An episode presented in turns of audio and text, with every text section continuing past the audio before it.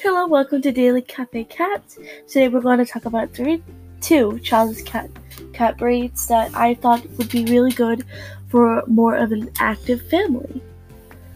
Um, the two cat breeds we're talking about is a Bengal and a Japanese bobtail.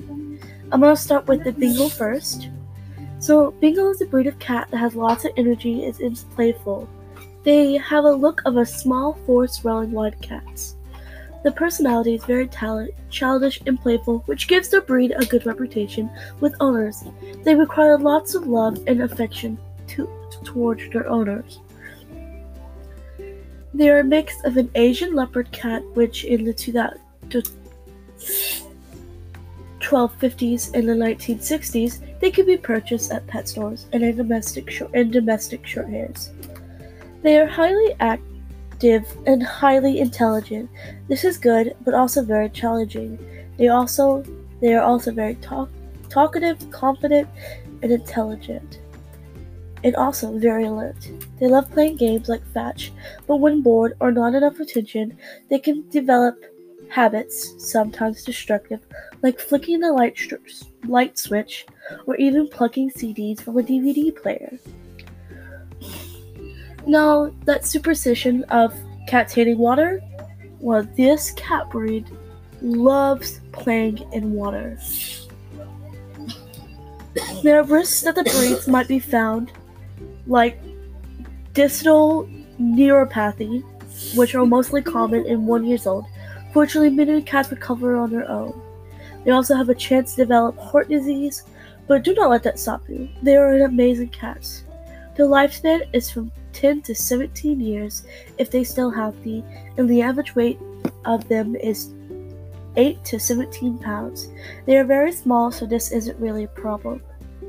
Their affection with family is 5 out of 5, which counting on a 5 star rating. Their amount of shedding is 2 out of 5, so since they're short haired cats, you don't have to deal with much shedding. Their general health is 3 out of 5, which is an average, and that's okay because they're amazing. They're such amazing cats. Potential for plainness is 5 out of 5. The tendency to vocalize is 2 out of 5, so they won't they so they won't constantly meow at you trying to get your attention. They are 5 out of 5 for kid friendly and 3 out of 5 for friendly towards strangers. 4 out of 5 for easy to groom, and 5 out of 5 for intelligence. And they're also very pet friendly. The cost for kittens and purebred is a thousand or maybe even 400 to 10,000 depending on the breeder you get them from. That's a lot. But what can you expect? You're trying to get a purebred cat that was is only mostly common here. On to the next one. The next cat we're going to be talking about are the Japanese bobtail cat. The weight range for a male is 8 to 12 pounds, and the female is 8 pounds. Female bobtails are very small, so they don't need much weight. Male bobtails are very are medium sized and weigh more. The lifespan of a bobtail is 9 to 15 years if they stay healthy. If they are a small, smart, sweet cat, the Japanese bobtail is the happiest among pe- people and features a soft, melodious voice that wins the hearts of listeners. They are active, sweet, loving, and highly intelligent breed. They, live being, they love being with people, and they, and they can learn their name very easily and will respond to it. They are social and are the best with other people. They will take over your house and are not intimidated by you. They will also play fetch with their favorite toys for hours on end. They get very along with their own breed and make long lasting friendships. So if you get one, don't let it be a loner and get two instead. Because they will make lasting friendship with the other one. Living with them is fairly easy and they will adapt to any schedule as long as you play and get to love as long as they get to play and get to love you. They exercise to maintain a healthy weight and are easily indulged and that will make them gain some extra weight. Even without tails, they are graceful and elegant. They originate from Korean to China to Japan, and bobtail cats can be found in Japanese woodcut prints and silkskin paintings from the Edo period from 1603 to 1867. They were not really well known in Japan, but by the 15th century were prized for their grace and beauty and were kept in the temples and homes of the imperial Japanese families for many years. The most famous story about the Miki is the legend of Mikimiko, which means beckoning cat in Japanese. I cannot pronounce it, so I apologize if I pronounced it wrong. As the tale goes, a bobcat, tricolored named Tama, lived in a poor Kodoki temple in Seitie, to- somewhere in Tokyo. The monk often shared his meager food with his beloved cat to make sure she got enough to eat. One day, Lord Ilnataka was caught in a rainstorm near the temple. While he sought for shelter under a nearby tree, he noticed Tama beckoning from the temple gate. A moment since he left the tree in response to the cat's welcoming gesture, the tree was struck by lightning. Since Tama saved his life, Lord Lord took his temple as his family's own, bringing it great for swallowing. Took the temple as his family's own, bringing it great prosperity. The Lord named the temple. Can't pronounce. I'm gonna butcher this. Go to QJ and built a large new temple building. Tama, revered for bringing such good fortune, lived out her life in comfort and was buried with honors in the temple's cemetery. Other legends about maneki neko around, but is also associated the cats with good luck and prosperity. Terms for some uh, facts is playfulness is 5 out of 5 out of a 5 star rating. Their activity level is a 4 out of 5, which can be good which can be good for families that don't really like being active but like being active. Their friendliness to other pets is 4 out of 5, and the friendliness to children is also 4 out of 5. Since they are a short haired cat, the grooming requirements are about 2 out of 5. The vulgarity, though, is 4 out of 5. If they want attention, they will meow until you give them attention. But the need for attention is 4 out of 5. Which means it doesn't need constant attention, but it still would love some attention. Its attention towards its owners is a 5 out of 5.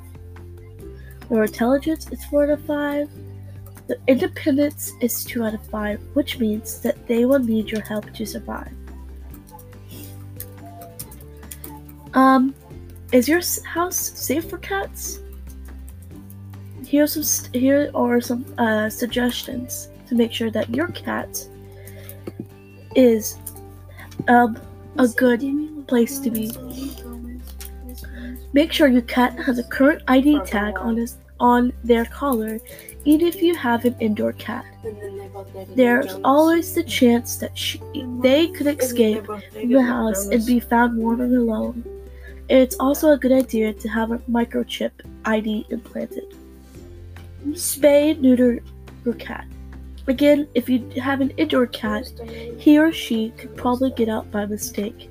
Spay slash neuter not only prevents unwanted animals from being born, it helps animals lead happier, happier and healthier lives. Take care of your cat's health by bringing them to the vet for annual checkups. Be aware that your cat may require more medical checkups and medication as she ages.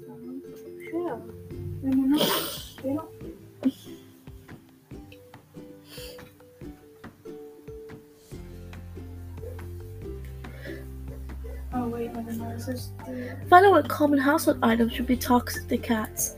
The ASPCA website has good information about this aspect of pet of pet care.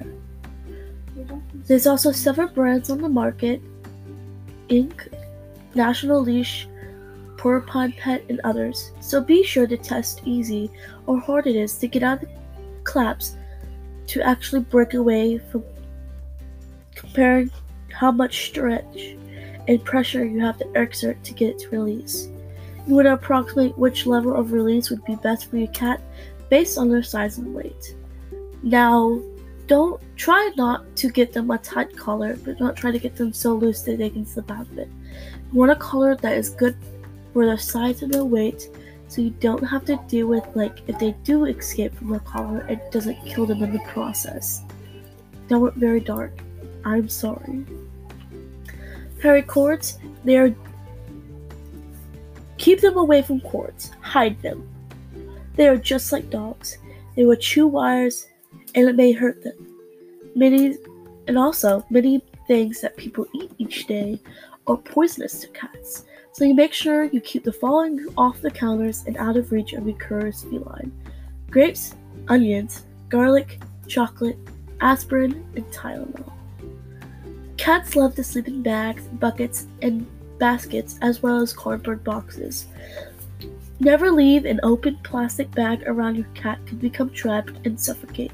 Likewise, keep your lids on buckets to keep your cat out.